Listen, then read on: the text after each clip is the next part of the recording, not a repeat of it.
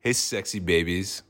So, check it out. So, this episode is going to be about boy band impresario Lou Pearlman, who was a nefarious little motherfucker.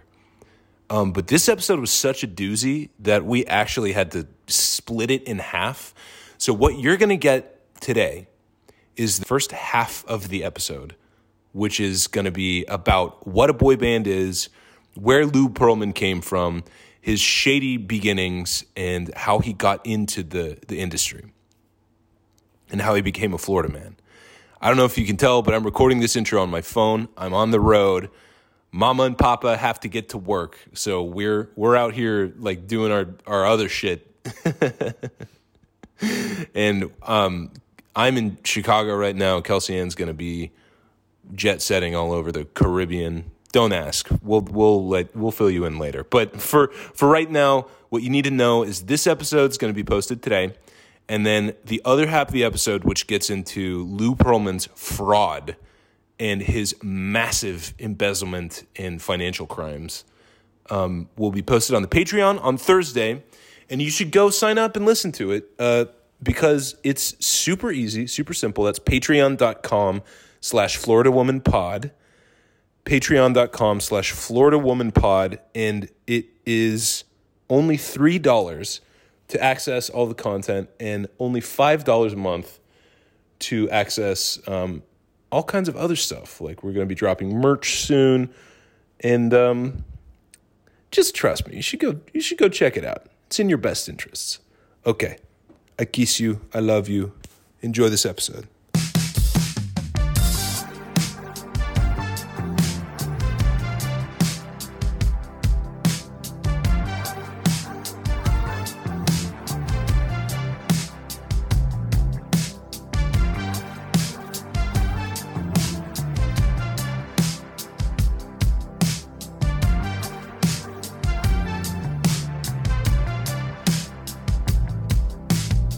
I'm not the Hi. type What's up?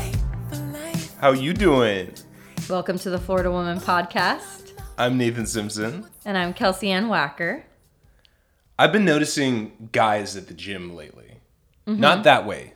Not the way that Kelsey's giving me a look right now. Not like that. No. I just mean like I've been collecting like personalities.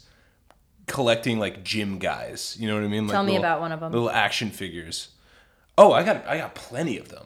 But my favorite one by far is there's this like there's this dude. He rolls up every like halfway through every time I'm at the gym, he rolls up through the workout and he like he comes in with this fucking just attitude. He's got like presence, but he's like he's like an older black dude and he's always wearing sunglasses.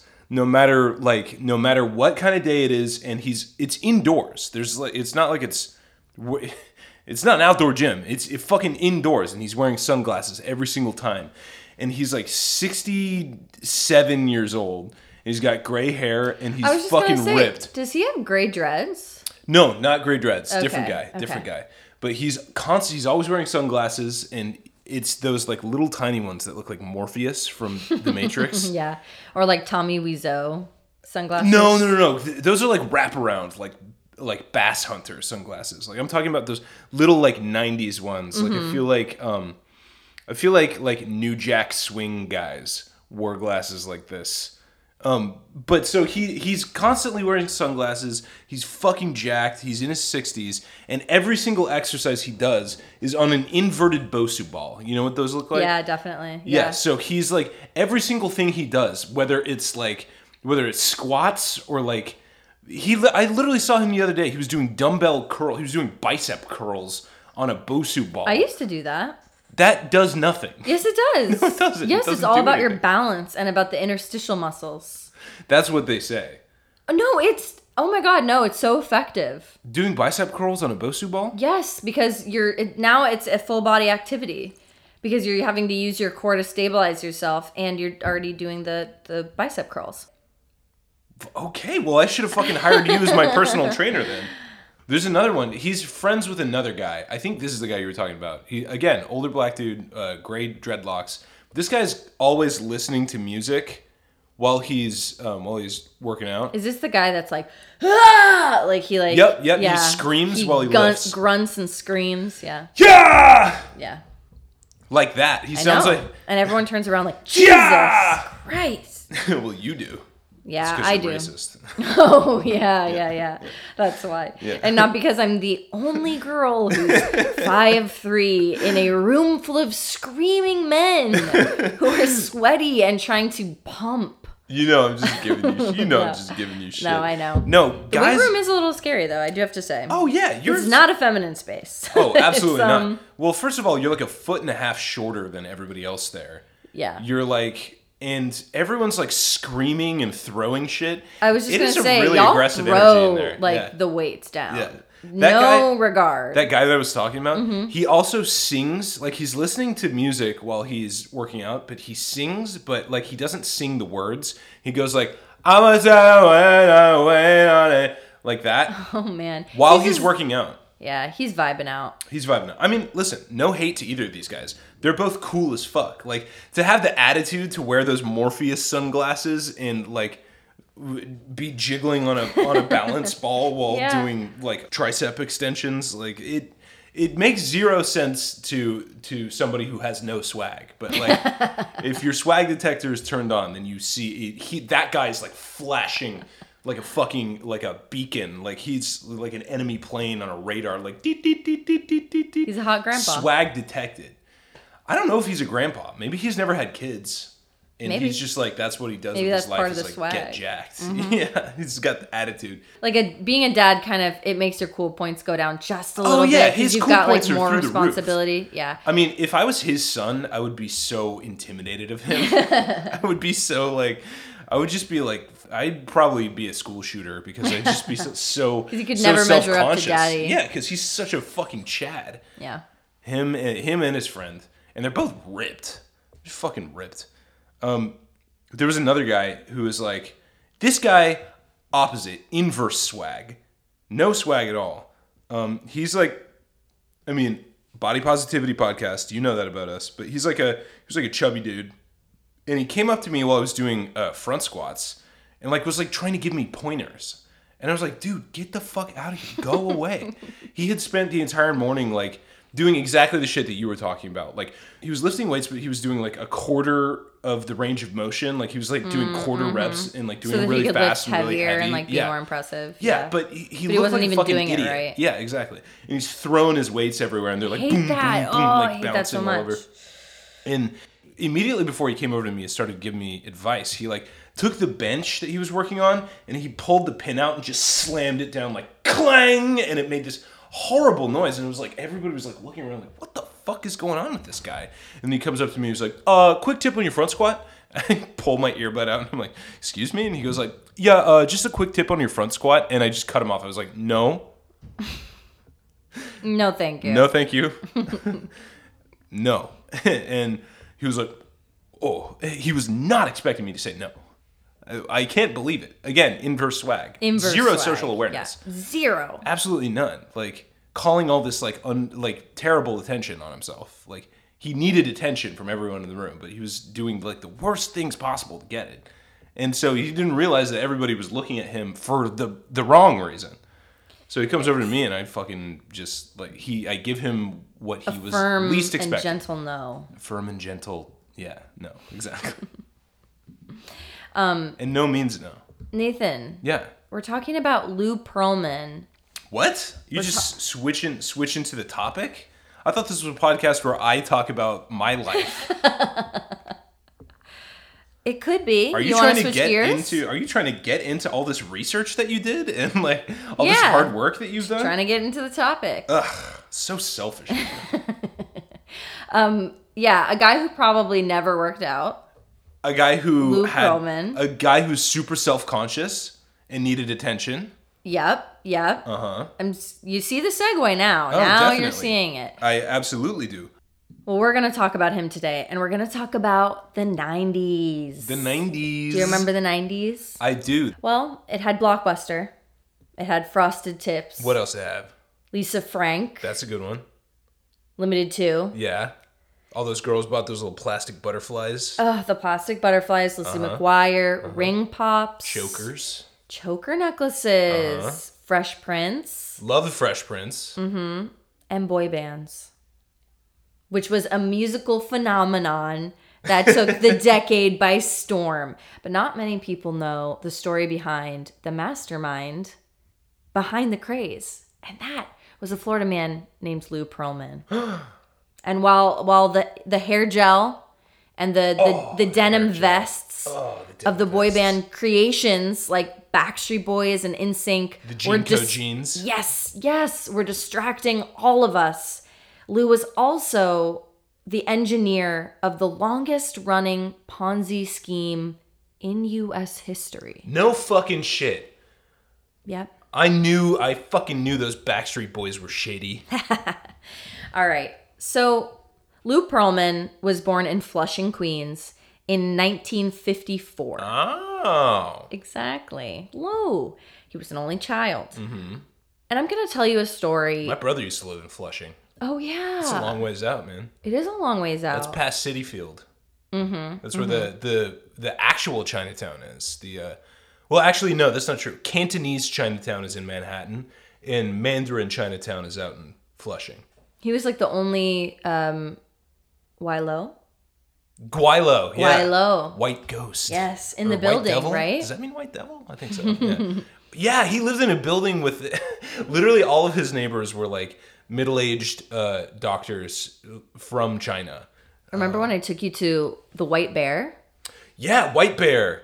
Uh, it's like f- number fifty-seven White Bear or something, Something like, like that. that. That's a great. yeah, restaurant. if you're ever in that area, if you're ever in Flushing, go to the go to the White Bear. That kind of restaurant is near and dear to my heart. It's just it was just a total like hole in the wall, but they serve like very simple, very delicious fucking food. Yeah, you go there for like spicy pork noodles and like uh spice like uh pork dumplings and uh there's some like, Like soup standard dumplings stuff too, that I they think, s- right? yeah yeah yeah xiaolong bao Xiaolongbao. and they um they serve those to the they you know they they have a reputation so people come in there from all over the city to get that stuff but i when i was in there i tried to order i saw on their menu they serve like sea cucumber and i was like i have never had that shit before i i have to try sea cucumber and so like i we get up there we order the pork noodles and we order like the the dumplings et cetera et cetera and i was like i want like uh, i think it's number 29 i was like i want a number 29 too and the guy was like uh-uh and I was like, "What? Huh? You, what do you mean?" And he was like, "No, you no,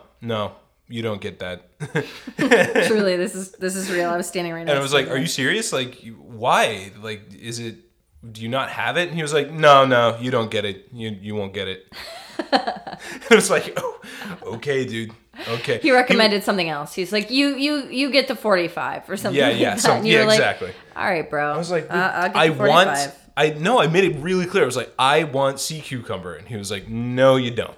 I know, I know. Uh, he also was like really obviously smoking right before we walked in Oh, the restaurant, and totally, he just dude. put it underneath the counter and like like set it there, but you could see like the little trail of smoke, Smoke. coming in. Yeah, Yeah. that was awesome. Well, I'm going to tell you a story that does take place in Flushing. Yes, Um, the origin story of Lou Pearlman. That's right. This is a story that that Lou liked to tell. This is one of his favorite stories about himself. He would tell this to almost everyone he met. It, Oh, it- awesome. it really is his his foray into entrepreneurship. So Lou Pearlman, little little Lou, he had a, a paper route uh huh. in 1969 Right. and he started this paper route with another another kid named David Levinstein Okay. and it was for the they delivered for the New York Post and they delivered about 100 papers. Okay. That's And decent. they were making about $15 a week, which I did do a calculation on for inflation and that would be around $113 today. that's not bad. Really for not a bad. little pimply little fifteen-year-old. Yeah, to just be riding his bike, flinging papers. Yeah. I agree.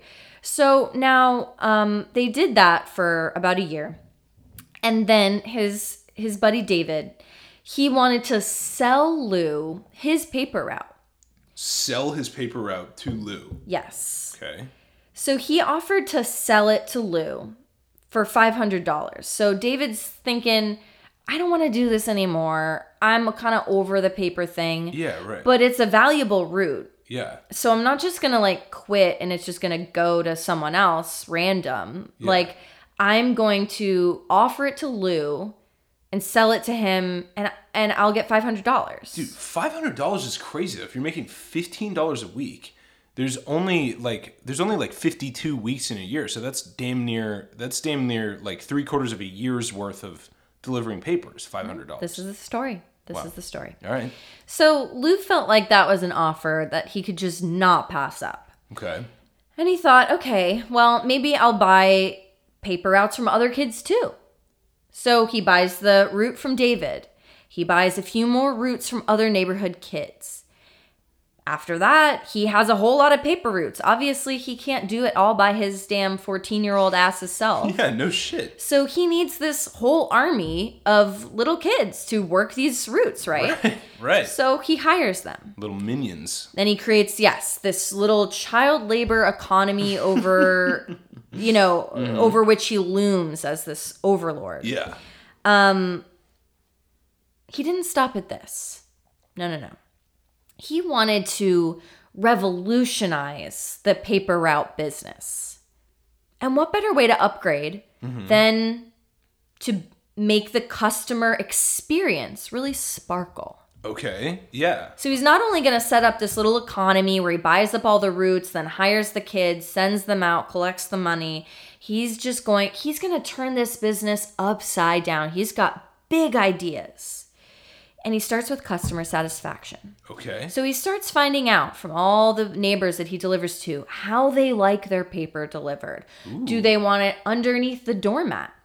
Do they want it on the lawn so the dog can go get it every morning? Wow. Do they want it all the way up the driveway? Do they want it at the f- at the the tip of the driveway where the um, recycling bin is? So Do they you want can- it in the mailbox? You know. Yeah. Right. So he finds out, he puts all of this on index cards, gives it to the children who have these various people, and then asks them to to tailor this paper service to exactly the way these people have requested to receive their paper. Now that's quality. Yeah, that's a business. So he does this and he delivers on these promises. Okay. And then he's got an even bigger idea. Yeah. Uh-huh. This kid, this little kid from Queens, is like, you know, what if we partnered with Dunkin' Donuts Dunkin' Donuts. so that the people that I deliver the papers to could also have their coffee and their donuts delivered at the same time? Entrepreneurial genius. Yes. And this story, he did, by the way, partner with Dunkin' Donuts. Did you really? And this story is how he always knew he was going to make it big. Damn. And so that's his thing. He would tell this to everybody he met, everybody he did business with. Yep. The thing is, this story's not true. Yeah. no shit. None of this ever happened. he never partnered with Dunkin', even when it was Dunkin' Donuts. no shit. He never revolutionized the paper delivery business. He never hired a little army of children. he didn't he wasn't overseeing a little army of child slaves? no, he wasn't. Ah, And David Levinstein never sold him his paper route. Lou, you fucking liar. So, Lou Pearlman. He he created all of the famous boy bands from the 90s. All right? He created the Backstreet Boys. He created NSYNC, O-Town. I mean, it goes on and on, okay? Uh-huh. We're going to get into that portion of his Okay. life that occurs in the 90s in a little bit. But I just want to ask you a question. Knowing what y- the little bit that you know about Lou Pearlman, what do you think his favorite thing in the world is? So he created all the famous boy bands, and he pretended to have a uh, like a newspaper empire. So I'd say it's either journalism, music, or hot slick teenage boys. Wrong. Fuck It's blimps. blimps. He lived for blimps. what Blimps were his everything. blimps like zeppelins, like big floating balloons. Yes. like the Goodyear blimp. Yes. Okay, Passion. okay. So this was so much his passion that he wanted to do blimps for a living. Obviously. He wanted to do blimps for a living. right. Had he ever heard of the Hindenburg? Probably he was a lover of all He was a every all blimp. blimps. He was a blimp maniac. yes. Fucking A. So he befriended a German businessman and blimp expert. And he went German on businessman and blimp. with this with this gentleman, he went on to start his very first company Okay. right out of college. He went to Queens College. And this company was called Airship Enterprises Limited. What the fuck? The deal with this company was this that he would lease blimps to various companies to advertise their brands. Okay. Yeah. Yeah. There was just one problem. Mm-hmm. He didn't own a blimp. No, that seems like a major problem. Right. So, but that didn't stop him from from signing contracts that leased blimps to companies for Okay. advertising money. Okay, so he started off committing fraud. Yes. Great. One of these companies was a a jeans brand in Manhattan called Jordosh. Jordosh. Now hold on a second because I am going to show you a picture. Okay. This is an advertisement for Jordosh. okay.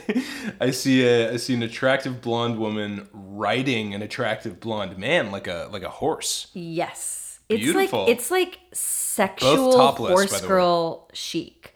Like their hair is always wet. It's like there's one picture where her hair is like s- her long hair because it's like for horse girls. Sexual is like horse girl? spread over like a bunch of saddles, and she's wearing these jeans. And then there's another one where uh, she's bent over like a fence, and this is a teenage girl. And there's a horse that's pulling like a bunch of dandelions out of her butt crack. It's really bizarre. Okay, so we're coming to we're coming to a point here. You and I disagree on what a horse girl is. Ah, yeah. This is not to me. This is not horse girl chic. These are all very attractive young women that like look like they live in like the you know like on a on a cool ranch in Like Wyoming. the Hamptons. Yeah, or oh, yeah. li- okay. Yeah. The Hamptons. That, that's a good point. Or like Jackson Hole. These are all very like you know very like sexy like like rich looking polished like model girls. And so I think where we where we disagree on this is that you think horse girl means like an equestrian, like yeah, somebody like who a actually little, rides like a little horses. rich girl equestrian with like luscious long hair. They have to have long hair because they're obsessed with horses, and horses have long hair. And they like brush the horses, and they like, they're just like, Okay, on the Venn diagram, that is one similarity. Yeah. But to me, a horse girl is like but they're still like quiet. They're like bookish, but they're like sexy. Do you know what I mean? absolutely not. Okay. a horse girl is she's an autistic girl who has a binder covered in stickers of horses Mm-hmm. and she never speaks she's never spoken in her entire life you're right she does have extremely long hair because she does imagine that she herself i believe is a horse but and she's she like is a- fundamentalist. Is this where we're going? She's a Yes. kind of a fundy. Maybe they can be she's fundamentalists homeschooled. but autism is a absolute must okay, And yeah. they like every book they read, like they're always like nose into a book, and every book they read is about horses and Mm. like big, strong, powerful horses and how they can, you know, they can overtake you and like kick Sort you. of like and, they're a big- proto-sexual, like Oh, yeah. they're not allowed because because of the, the Yes, and this is fundy what it is. element, yeah, and so They- they, are like they, they're fetishizing horses all of a Yeah, sudden. they live in your middle school and your high school because they are adolescent and they are full of hormones and desperately need sex, but the only they have no outlet for it because either they are a autistic or b fundamentalist. Therefore, Sometimes both. sometimes both. Therefore, the only outlet they have is just daydreaming about horses all day long. Powerful muscles. They wear T-shirts, you know, the like animal T-shirts. Mm-hmm. They have a million of those, and they all have horses on them. They um, have incredibly long hair, which they hide behind like a curtain.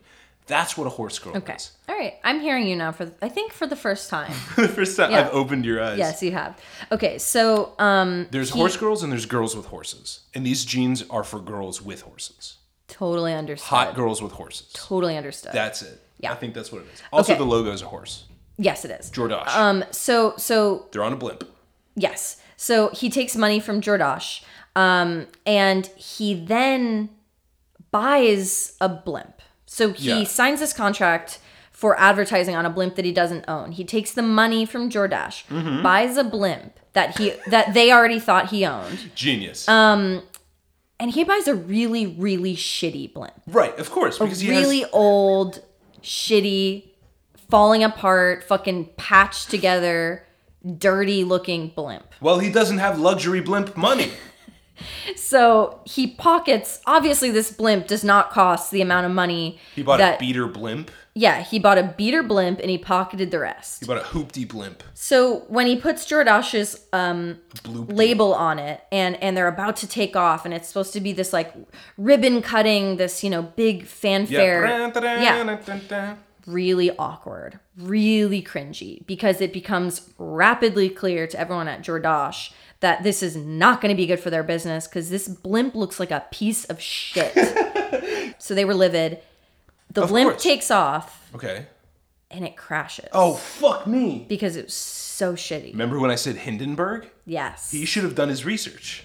No, no, I think he did do his research because it's then suspected that that was Lou's plan all along. Fuck off. Yes, because he was all set to collect $3 million, which is what he insured the blimp for Blimp insurance. before takeoff. This kid is right out of college and already he's committing a jeans branding blimp insurance fraud scheme. yes, Wow. I know. What a Precocious. genius. So He's destined for Florida. the writing is already on the wall. Exactly. So Jordache sued, and they actually spent seven years in arbitration, which is crazy. That is and crazy. Lou ended up getting 2.5 million Holy fucking of shit. that 3 million from the insurance company, So even he after literally- all of that. Even after going to court and being stuck in arbitration for seven Yeah. years, he makes 2.5 million because he only has to spend a half a million Yeah, on court fees, yeah. on legal fees. Yeah. Holy shit. So um, then he starts chartering jets, private jets, okay. okay. through his company, which is still Airship Enterprises He Limited. started off with an aircraft crash, and Mm-hmm. now he's running a private jet company. Yes, sir. Chartered this man jets. cannot be stopped. Fascinating. Mm-hmm. He's destined for stardom. So w- he's he's using this money very clearly from Yeah. his insurance scheme to Who are his customers? John buy a Denver? private jet. no, but he did happen to charter a plane to a very popular boy band at the time, New Kids on the Block. Ah. They started in 1984 and they were at their peak popularity. And he was thinking, I'm in the wrong business. I need to get some sweaty teenage boys. yeah. So in 1991, Lou makes that fateful move from Queens to Orlando. It's fate, baby. Literally, same actually. I think my parents moved to Orlando in 1991. Anyway, from New York. Ah. Maybe they knew each other. Um, in order to start a boy band. He's like, you know, I'm in the wrong business. I have to get into the music. I have to get into the teens. And it Orlando's calling my name. It has to happen in Orlando. Orlando got will to. be the breeding ground for my next big success in It's the music Mecca. Uh-huh. industry. And by the way, he also had this story that his cousin was Art Garfunkel. Art Garfunkel of Simon and Garfunkel. Yes, sir. Um, he used to say this all the way back in like middle school. He had no friends, as you can imagine, Wow, and he was an yeah. only child, so he was very lonely, and he was obsessed with blimps. I mean, things are not going well for him. Right.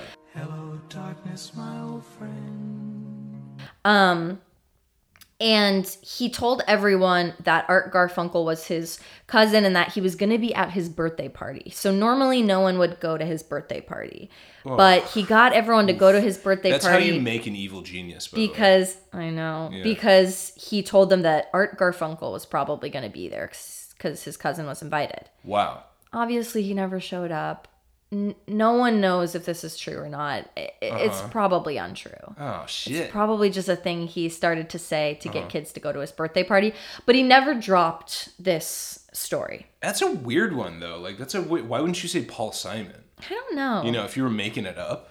I don't know. Well, because maybe maybe imagining uh, or maybe like pretending that Art Garfunkel it's more believable. that Believable, way. maybe? Yeah, 'cause Or maybe you're he like- was already into Art's look, the like the lanky, like, curly lanky, hair, yeah. like Yeah.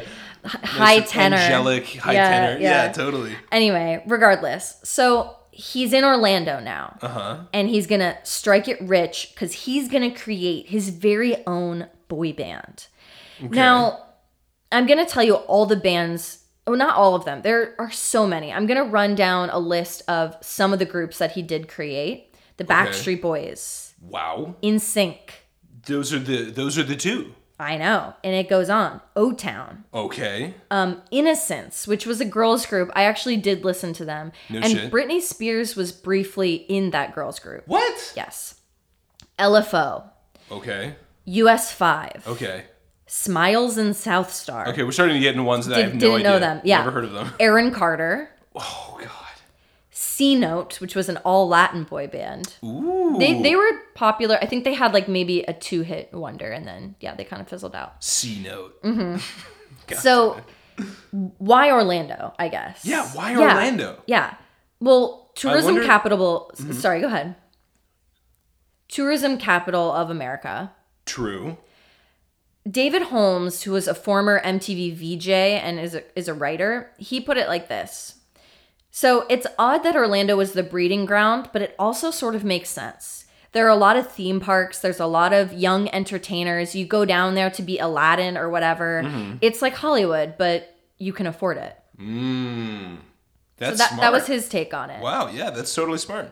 So it- it had become this hub for young talent because of all the roles that were available at the various theme parks, you know, not just Disney, but Universal, SeaWorld. And Orlando was also sort of every place and no place at the same time. I noticed that while we, while we were there. It's Yeah. like a test city for the rest of America. Yes. Yeah. It's like a fake city. Yeah. And so I think it's like it has this every place appeal.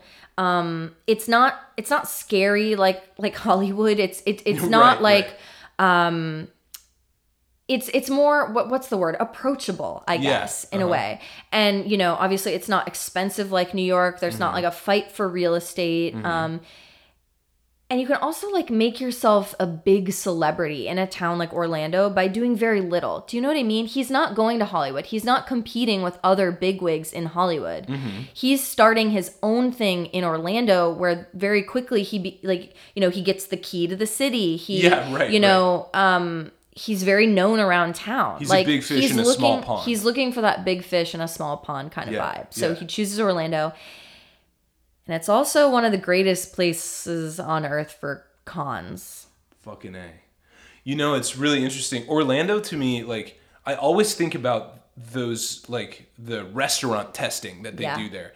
It, they Orlando's main drag is just like a bunch of prototypes of the restaurants that they're then going to put in every downtown in America. Yes. And it's kind of like all these boy bands that he's doing, it's the same fucking thing. They were on posters in every teenager's bedroom all over America. You Mm-hmm. know what I mean? It's But like you he test was, them out in Orlando first. exactly. He was creating American culture where American culture is created. it's also it is the tourism aspect of it that makes it that sort of liminal space that makes Mm. it that sort Mm-hmm. of it's not as if you're testing out these restaurants or these you know these music groups on Orlando people Yeah, necessarily. right. No, it's, not it's- like the Orlando people are the arbiter of Exactly, no. anything. It's because there are always so many people from so many different parts of the country and the world Uh-huh. that get to view these restaurants, that get to view these bands. And that will tell you whether it's going to work in the larger market Exactly. of the US because these Right. people are from Nebraska. They're from uh, Oregon. They're from Rhode Island. Like they're from wherever. And if they like it gathered all in one place, then it's okay to spread it out. You know what I mean? It's yeah, it's amazing. It's like Orlando is like a like a laboratory for homogenous U.S. culture. Yes, yes. So, like I said, he wanted to cash in on these boys. Um, so he actually hired the new kids on the block manager, Johnny Wright, Mm-hmm. right out from under them, um, to come work under his new brand that he's deciding to call Transcontinental Records Inc. Okay, He puts $3 million of his own money into a talent search. Like, where did he get this money, though? Yeah, that's what I was thinking. Where it's do you get- so confusing. three million. Um, Apparently, though, his buddy, he had a friend, Jerome Rosen, who was a stock trader and he pumped and dumped the Airship Enterprises oh, stock. shut the fuck up. Yeah, so of maybe course he that's Um, did. probably where it came from. yeah. And through this talent search, you guessed it, he found five slick, hairless teen Shiny boys. little otters. Yes, to be Sexy little teenage boys. the Backstreet Boys. Oh. So Nick Carter was sort of the the front man, Uh-huh. even though he was only 13. This is fucking crazy. Yeah. Yeah. He was from Tampa. He was 13. AJ McLean was from West Palm Beach. He was 14. Uh-huh. Howie Howie D is how I remember Mm-hmm. him. I do not know how to say his last name. Duro. Um, he was from Orlando and he was 19. Then Kevin Richardson. So they had so those three boys came from the initial talent search, the Okay. auditions. Okay. Then his Lou's limo driver had just been to Disney and had just seen a Disney show that included the character of Aladdin.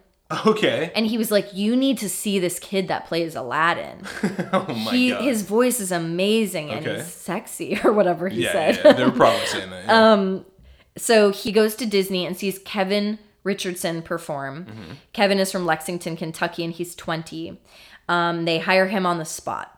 So then they're so you looking got for. a 13 year old, a 14 year old, a 19 year old, and a 20 year old. Yep, and they're looking for one other member.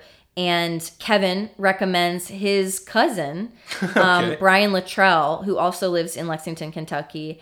And Dude. he is 17 and he auditions and he's a perfect fit. And then you have the five members of the Backstreet Boys. That is fucking crazy. This was his first out the gate. The Backstreet Boys Yep. was his first venture into uh, groups of of slick little oiled up teenage boys. Yep. Damn. So, Nathan, Uh-huh. we have to know, Mm-hmm. the listeners have to know, who is the cutest member of the Backstreet Boys? We need to know whose team you're on. I don't know what any of them look like, but because of their ages 13, 14, 19, and 20, I'm saying Kevin Richardson, the 20 year old, is the sexiest one. No, no, no, no. I pulled up some photos for you. N- I'm not. Yes, who's the cutest? the 20 year old. You're so weird. Okay. Um. Actually, though, you're kind of right. My my fiance holds up a picture of 13 and 14 year old boys and like He won't which even one's play the ball. Sexiest? He won't even play the game. So Uh-uh, when I'm i was toeing the little, line. I'm, I'm these guys are all older than me. Even the 13 year old. I think they're all like in their 40s and 50s now. By the way, if you're recruiting teenage boys to be in a, a, a boy band, you should be in jail. Yeah, I agree. Just going on the record and yeah, saying that. yeah. Um. So I really loved Nick Carter. Oh my God, Yeah, I bet was you did. I on the Nick Carter trip? Yeah. Obviously, I love my blonde boys, Yeah, of my course. big blue eyes, Yeah. my luscious lips. Doesn't he have a bunch of face tattoos now? No, no, that's his brother Aaron Carter. Oh, Aaron. No, Nick is a Tragic. family man. He's got a bunch of kids. He's married to a very beautiful, very normal lady named Lauren, and he lives in Las Vegas. He looks like a. I'm looking at a picture of him now as an adult. As a as a teenager, he looked like like fucking Draco Malfoy, but like now he as an adult, he looks like a. Uh, I mean. He looks he looks a little gay, doesn't he? Yeah, he does. Well, just a little bit. It's his No hate. it- no, Never. it's his stylings. It's his Same. hair. It's mostly his he's hair. It's still what got he's the- doing with his he's hair. still on the like two, 90s 2000s like gelled up thing I know. it's very manicured and like gelled up and sort of He a like got really first generation stuck in queer that. eye kind of way you yes, know what i mean it is. Now his brother Aaron, who we'll hear from a little bit later in the episode. you know what you know what he looks like he looks Hmm. like a european soccer player he's got the same style as like a like a Mm-hmm. Like a what do you call it? British- like a barclays premier league Definitely, Yeah, totally. definitely. Um, yeah, he he sort of looks like um, who's the chef? gordon ramsay He sort of looks like a young Gordon Ramsay. he looks like a gay david beckham that's what he looks like Oh yeah. So his brother Aaron has totally got down the like machine gun Kelly, Ugh, like uh, Ah, the most embarrassing I know, like Island Boys, or like um, what's that guy from SNL who's dating Kim Kardashian? oh pete davidson Pete Davidson, like he's like going for that whole thing, and his brother just got really stuck in this in this particular era. But it's okay. I terrible. loved Nick. Nick seems like he's doing really well. He seems very normal and like he's happy in his life. yeah So, good for him man great. But as I look at it now as an adult, it is pretty fucking clear to me that Kevin is where it's at. Kevin. And I just I couldn't. I was a little immune to his charms. I I was told like a, you, as the like an 20 eight year old. year old. Yeah. yeah. He um Well, yeah, the of bone course. structure. Like what are we doing? The eyebrows. Just I mean, he's obviously the most classically handsome. Uh-huh. He was without sexy a doubt. Aladdin. That's why he got the job. Yeah. let, let me see one more time. Anyway. No, you're totally right. Yeah, he's Yeah, he's sexy. But like, yeah, come on. You were eight years old. You're attracted to people closer to your own age. It's it would be weird for you as an eight year old to be To be like the attracted to like a- 20-year-old. oh, the, the grown man. I know. Yeah, I didn't Yeah. even like see him. Like I just didn't even. Yeah. It didn't even occur to me. But Yeah, he's, exactly. he's It's like I said in the definitely cute. last episode. Like when I was 15, I was attracted to like all the you know all the like hot like young movie stars. Yeah. Um, but now I look back and I go, ew, what the fuck? What? Ugh. But that's because I'm an adult now. And when I was 15, I was into girls who looked like they were my age. Like you were into Nick Carter, who Yeah. looked like a young, slick little. Fucking, the amount of times we've said slick, but it's true. like they, true, they're just look slick. shiny yeah, they're and sh- sh- they are. They're shaved. shiny and slick and shaved. Yep. okay. Um, Yeah, if so you lived in ancient Athens. Let's just put it that way. all right, so Luke Roman wishes he lived in ancient Oh Athens. yeah. Okay, so Again, ought to be behind bars. don't get ahead of yourself. All right. So, very quickly, I do want to just touch on the boy band phenomenon at large. Yeah. What was that? Yeah. So I wrote down some things that uh, come across that are sort of check boxes Okay. for most boy bands. What makes a boy band? Five boys, sometimes three, never four. Interesting. Uh, but five seems to be that sort of magic number, that golden ratio. Okay, they're usually in their teens and 20s. Okay. They sing pop music, sort of club beats, like upbeat, danceable, trendy. Um, they usually dance as well as sing um, to like highly choreographed routines, although One Direction is a notable exception to that rule. They did not dance. Was Um, that the Jonases? No, not the Jonases, but uh, Taylor Swift had her hands in both the Jonases Oh, and I One see, Direction, so I I see. see where the confusion is is coming from. See, they, they were popular when I was a teenager, and Mm-hmm. I had just stopped giving a shit about any of that. I know, I it know. wasn't even on my radar anymore. So usually they also sing love songs to teenage girls. They Okay. wear trendy clothing. Yes, of course. They generally don't play instruments. Some do, um, but generally they don't. Right. Right. Um, they typically don't write their own music. Um, of course not. more and more they're expected to as as time goes on uh, the bar just gets higher so Yeah. now they really are expected to at least write some of their music or contribute Mm-hmm. lyrically um, they they also hang their hat on stereotypes this is like one of the defining factors Yeah, of you know totally. there's the the the baby of the group like the bad boy of Yeah. the group like Yeah. Uh-huh. you know what i mean the shy one like the silly one yeah. Yeah. Yeah. it's their archetypes. They're because um, yeah. it's a performance. Yeah. It's a performance. Yeah. And they need to have like these four distinct or not four, excuse me, it would never be four. These three or five like distinct personalities. Yeah, these so that- distinct characters. so that each type of teenage girl has Will fall in love with one of them. Exactly. Yeah. Can latch themselves on. to one. Mm-hmm. definitely. Um so I also kind of noticed that boy the boy band craze has peaked about four times. Okay. So What are we thinking? Like like uh, Frankie Valley in the Four Seasons. actually no, I didn't put them on the list. Ah, That's interesting. interesting because they are a boy band. Yeah. Weird. Okay. Okay. So I kind of put it this way. Okay. The Beatles, I think, was the first boy band. Totally. Musically, they moved away from that, but when Yeah. they first started, it They was all a played group. instruments and wrote their own songs. They did, Yeah, so yeah. they broke the mold. they did, but it was all about five distinct guys who sang Mm-hmm. Beatles pop were music, four. especially at I first. think the Beach Boys were five. oh, the Beach Boys were five. Yeah, Mm-hmm. yeah. okay, yep. And they appealed to teenage girls. I mean, it was one of the first times where you had this Oh yeah. Teenage Uh, screaming girls were- arena of girls tearing their clothes off, throwing things at I mean, the it's stage. unbelievable, right? Like, Un the, the the hysteria is unbelievable. it's crazy. But throughout time, there has always needed to be an outlet for for adolescent girls to scream, Teenage girl to mania. just let loose and just scream. They, and it's always around like a group of boys that they've abstracted into like little projections of themselves or like their own romantic fantasies. Is Mm-hmm. yeah. that? Do you think no, that's there's what it like a is? story element, like a story fantasy Yeah, yeah. about like how they would love them and you know, it's Yeah, listening to yeah. Uh-huh. the lyrics of the songs and like, you know, fantasizing in your bedroom that that's like about you, you know, yeah, Yeah, it's, yeah. it's there's this little narrative that's being weaved. And I Gotcha. also think that it has something to do with the fact that Um, for most of history, like girls didn't really participate in sports. Yeah. Um, just wasn't what was expected of them. So They've got all this pent up energy. yeah, I think Makes it's pent sense. up energy, and like Yeah. guys can like scream. Like it's also just the need for that primal scream. Oh, totally. Um, particularly at that age when Guys they're so can like yell at each other and like wrestle. Like teenage boys Yeah. like hit each other and wrestle and like run around and fight and yeah, yeah. yeah. And so it was girls sort of don't. like exercising historically that didn't do that. urge. Yeah, they interesting. got to finally do that. Very interesting. um, So I would say the Beatles, Mm-hmm. and then uh, you know, so that was like 1960, Mm-hmm. 1964, the Jackson Five and the Osmonds. totally. Yeah. uh-huh. Now that borders on a little bit of what I would call a family band. F- Yeah, definitely. The Jackson Five w- had elements of a family band. So the uh, Hanson, there's a Exactly. family band for you. I Yeah. put it on the list as a boy band, but Right I it's also a family band, and the Jonas Some of them Brothers ride is a those Mm-hmm. family band lines, too.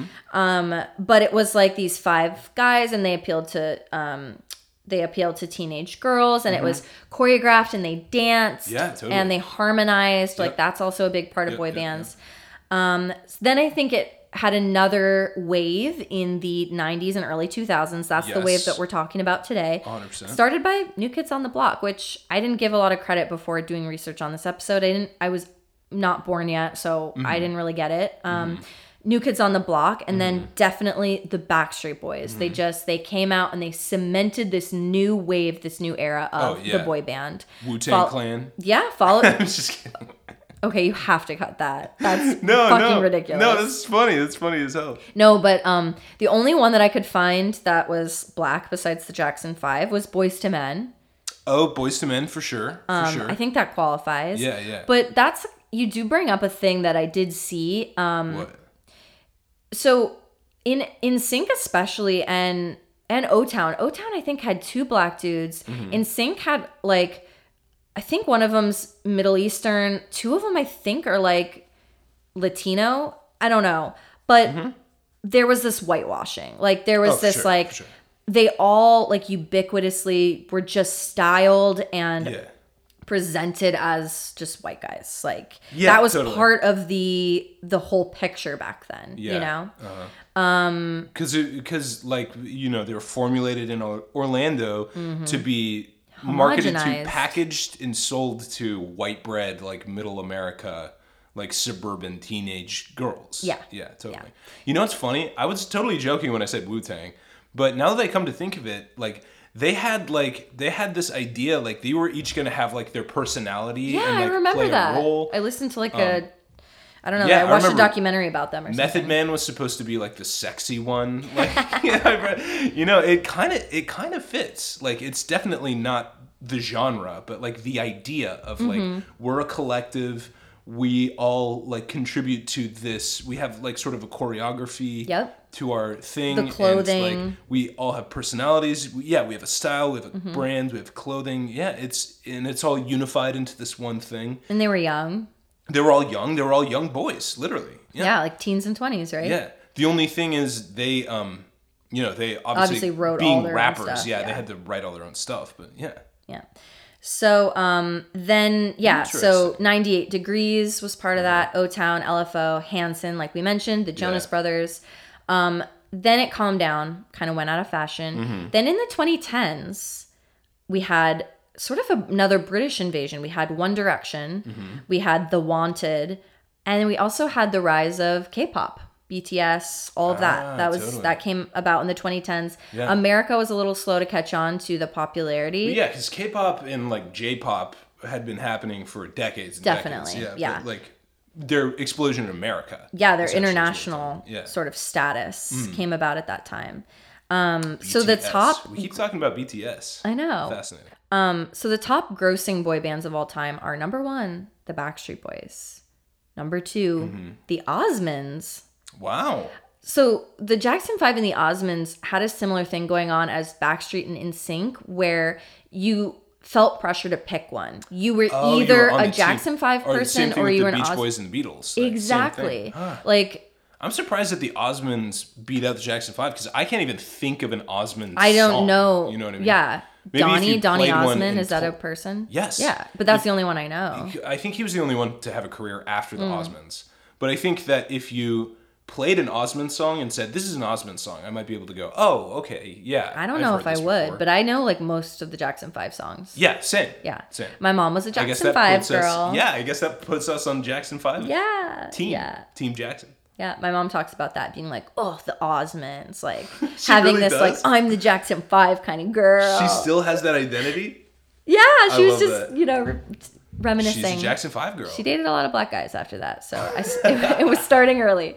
Um, so number three is the Jackson 5 Uh-huh. Number four, new, Kid- new Kids on the Block. she was into Tito or Jermaine. Yeah. Jermaine, I think Jermaine actually. She, she now that had a you crush say on that, Jermaine. Yes. That rocks. Um, number five, the Bay City Rollers. They were a British band. The Bay Never City fucking heard of them. Rollers. Uh-huh. Number six, One Direction. Number seven is NSYNC. I was a little surprised by Wow, that. Um, I'm surprised and number too. eight's Boys to Men. Wow. So we're gonna go back to Backstreet for a little bit. When they when they Thank you for making that joke. You're welcome. When they first sang together at Lou's house in Orlando and all their families were there and all the people were there, everyone in the room's jaw just dropped to the They just floor. knew they had.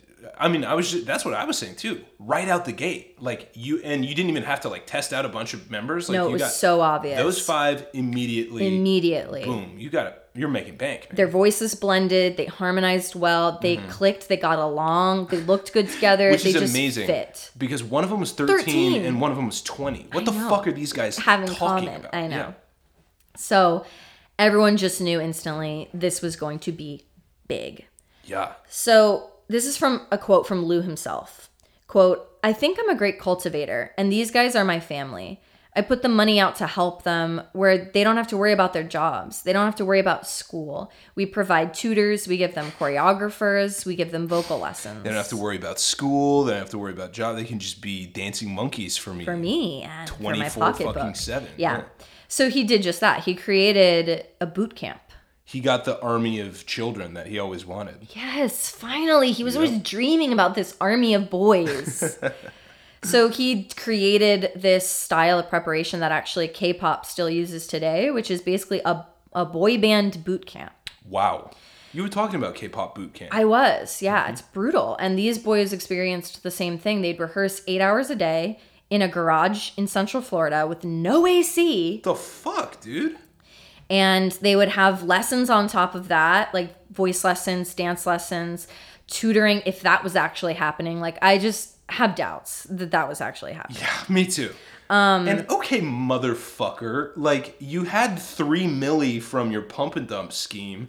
I know you've got enough money, Money to, to rent turn a the AC rehearsal on. studio. Yeah, or Yeah. at least get an AC unit, you i know monster. i know he's Jesus. a monster so that's just a crazy work schedule for teenagers i mean It's a crazy work schedule. he Mm-hmm. for was anybody. big on Yeah. them like working out too on top of all of this Yeah, so he they could, yeah, they could be sexy Exactly. young boys. Yeah. So, but these kids really, they really wanted to be successful. They loved course what they, they did. did. Yeah. They were artists, they were performers at heart. They Mm-hmm. loved what they did and they really wanted to make it. Um, and oh my God, do we just hear this story over and over and over? Like, it's every story I feel like that comes out of Hollywood or the music industry. It's just like taking the drive of a young person or someone that's otherwise naive and just using it against them. Yeah, they're okay. This is the core of when people say when people have conspiracy theories about people in Hollywood being vampires, or Adrenochrome yeah, addicts. Mm-hmm. sucking adrenochrome out of young people, or like being lizards or whatever. The core, the truth at the core of that idea is this. Lou Pearlman is literally stealing these young boys' life force in order Yep. to make money off of them.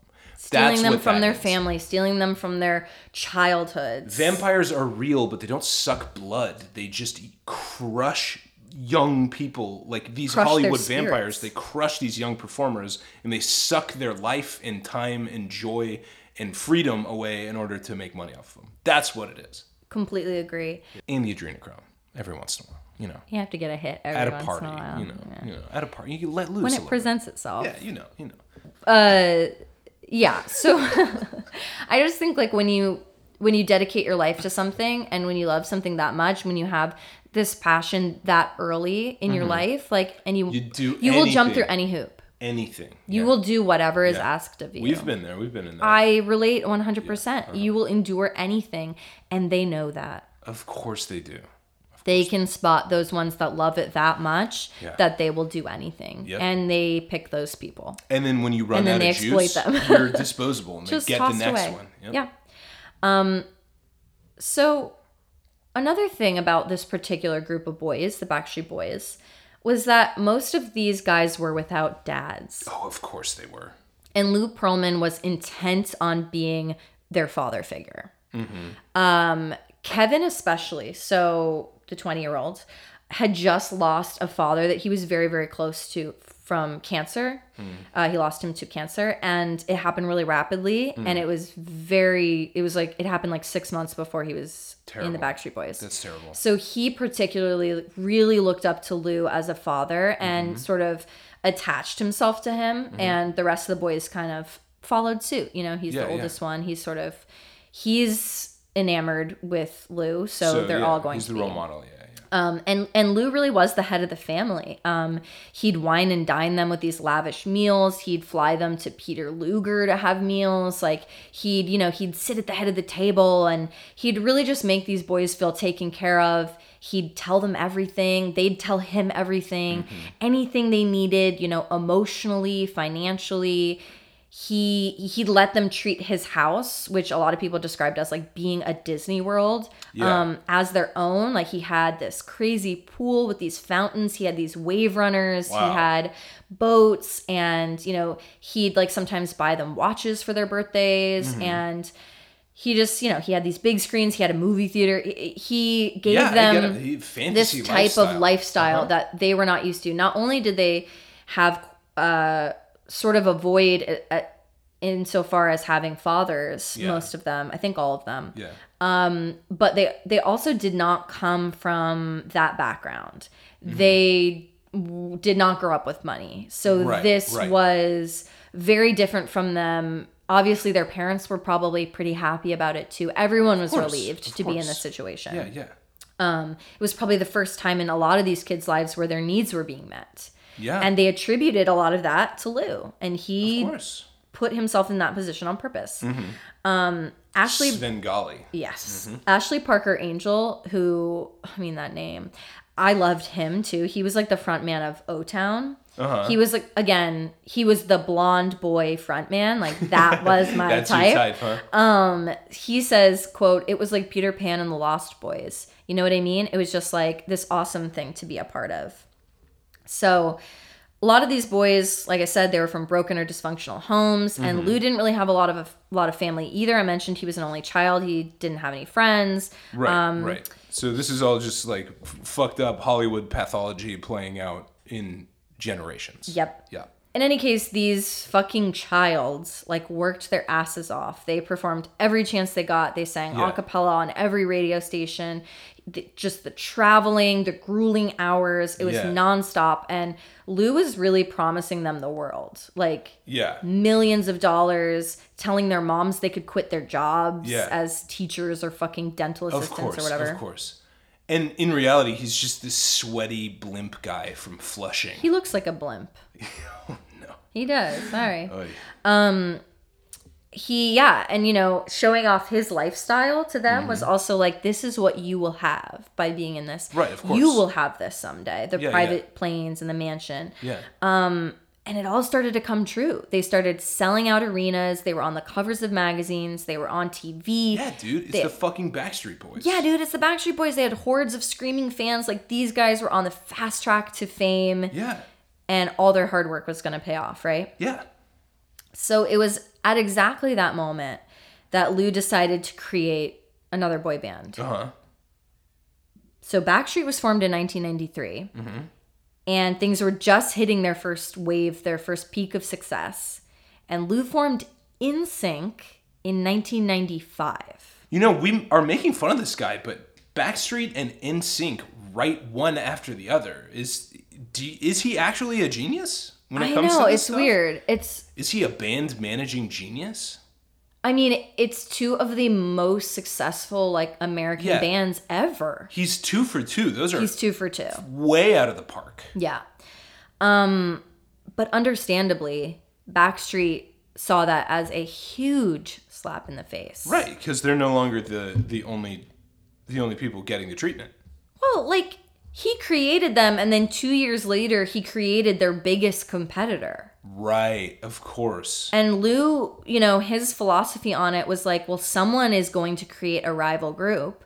Why, Why shouldn't, it be, me? Of course, of course. Why not And me? all the money's going to the record label. Yes. It's not like yeah, I was gonna I was going like, why are they mad? Like it's all going to the same pool, but the the pool is, Is Lou. him. It's not they're not getting a cut of the the profits from the record company. They're only getting what they sell and like ticket sales. Yeah. Whew. So, um, Perlman used like the same methods basically to Yeah, develop Insync. Fuck you, man. What the hell? He created their yeah their their rival. Yeah. So Insync was Justin Timberlake, Chris Kirkpatrick, Uh-huh. J.C. Chauvet, Chaz, Ch- Chazes, I Chaz. don't know. I'm looking Chazes? at the spelling. It, I have zero idea. If it's French, it would be chasse. but I have no fucking idea. Joey Fatone. Joey Fatone. and Lance Bass. Mm-hmm. Um, so Lou was introduced to Chris Kirkpatrick uh, by a mutual acquaintance. it's not fair, but I always thought it was funny that Fatone. You could lit you could literally read that as Joey Fat One. I never saw I that. always thought that, Joey Fat One. Joey Fat One. God damn. and it was kind of true. I, don't know. I know. I'm sorry, okay, Joey. well, NSYNC in general weren't the lookers that that Backstreet was. You know, like Justin Timberlake's macaroni hair. I mean, Justin was the one that I had a crush on, but none of them are you the didn't want to Backstreet slurp Boys. Um, egg noodles off of Justin Timberlake's head. no, no, no, no. Speak for yourself. So so Chris Kirkpatrick, he he met Lou met him as a teen. He Uh-huh. was immediately impressed by him, Nice. by his talent, and he Nice. promised that he would Mm, I find. love this teen. yeah, he said, Chris, if you can create a band like Backstreet, I'll finance it. You find the other young males, and I'll pay everything. So Bring me boys. so Chris um, jumped on the opportunity. He made some calls. He eventually got Justin Timberlake involved, who was already sort of famous from being on Mickey the Mouse Club. Exactly. That's right. With Britney Spears. Yes, Mm-hmm. with Britney Spears. So the Mickey Mouse Club had just ended. Um, he was interested in doing it. He obviously uh, knew of the success of the Backstreet Boys. He was like, "Yeah, I want to be in a boy band." Yeah. Um, so he was interested. He got JC involved because JC was also in the Mickey Mouse Club, and they were buddies, and they were actually home in Maryland and Memphis respectively after having lived in Nashville together and they were they were writing some demos for one another. So they got JC on board. The three of them moved to Orlando and they embarked on a search for a baritone. nice. Chris met Joey Fatone while he was working at Universal. They were both working at Universal Studios. Um, Joey was playing Wolfie in Beetlejuice's Rock and Roll Graveyard Review. Awesome. Yeah. Cool. Joey was from Bensonhurst, Brooklyn, and his family moved to Orlando when he was 13. Bensonhurst. I know. God damn. Um, well, with a name like Joey Fatone. Joey Fatone. So You're then they not wrong. found You're not this other guy. They needed a bass, and they found this other guy, Jason Galasso, through auditioning. They just started auditioning people. So so they find this guy, Jason Galasso, Mm-hmm. and then he was just like, you know what? The musical taste of this group kind of sucks. I don't like this type of music. I don't want to be a teen idol. It's all feeling kind of lame to me, and Mm-hmm. I'm just gonna drop out. So he fucking dropped out. Yeah. They're like, damn, we need a bass still. So they auditioned a bunch of people. They didn't find anybody. Timberlake eventually called his vocal coach, who was coaching someone else at the time, who was a 16 year old in Mississippi named Lance Bass. Lance Bass. they flew him to Orlando to audition. He was immediately accepted into the group. nice. That became NSYNC. So obviously, Backstreet was not too happy when NSYNC was created.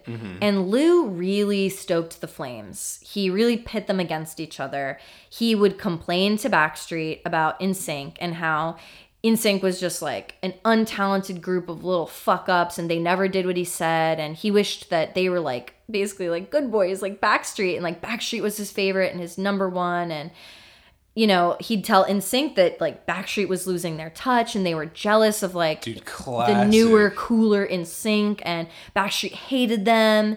Yeah, so he created an this asshole. tension. Yeah. I know. And he created a feud between these two groups that really truly existed. Yeah, I for believe the it. entire decade. I believe it. There's so many interviews where it was just like you were saying with Jackson Five versus the Osmonds. Yeah. Like you, all the girls at my, I think it was an elementary school when this was peaking. But Yeah. Like yeah, they all picked a side. that was part of Uh-huh. it. So the feud then like trickled down to Yeah. the fans, Yeah. Mm-hmm. and the fans felt like they had to pick. I never picked. I don't know why. I was fans of both. I, I didn't feel that kind of pressure, but um yeah. So Instinct didn't really feel like they were lose priority because Backstreet was more successful and they were bet doing better on the charts and stuff. Mm-hmm. But then Backstreet turns down one gig Okay.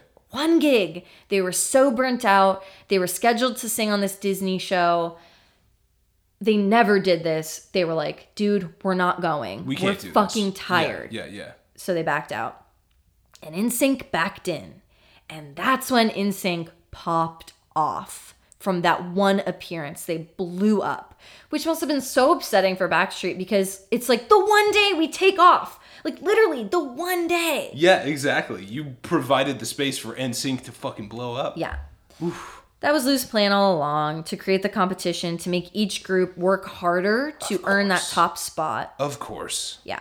So, Nathan, Yeah. where's the fraud? This is all seeming like it's going pretty well. Yeah, right? that's what I was saying. It seems like Lou is like Lou is just a genius band manager and has created two incredibly successful acts. right. Tell me where the fraud is, babe. And that's the app. We're gonna we're gonna get into the fraud. I promise you. It's gonna be super cool and criminal, and it's so it's so nasty what this motherfucker did to these poor kids. Ugh, ugh. But um, that is gonna be another episode for another day. That's dropping on Thursday. It's gonna be on the Patreon. I'm telling you guys, it really is uh, it really is a deal. It's three dollars a month to get all the eps, and um, we're gonna hook you up with the the cool info, the cool secret stuff that the commoners don't get to listen to. Do you understand? That's premium content. I'm just kidding. I love all of my listeners equally. I'm a I'm a kind and benevolent uh, parent. My parenting style is is v- I, I'm I'm losing myself here. okay, okay. I'm going to pull this back onto the rails. Okay. So, check out if you want to see the rest of the episode, you want to hear the rest of the episode, check it out. It's going to be on Thursday on Patreon. That's patreon.com slash Florida Woman Pod. Patreon.com slash Florida Woman Pod. It's only three bucks, babes. And let me tell you, it's worth it. All right. We love you. Later.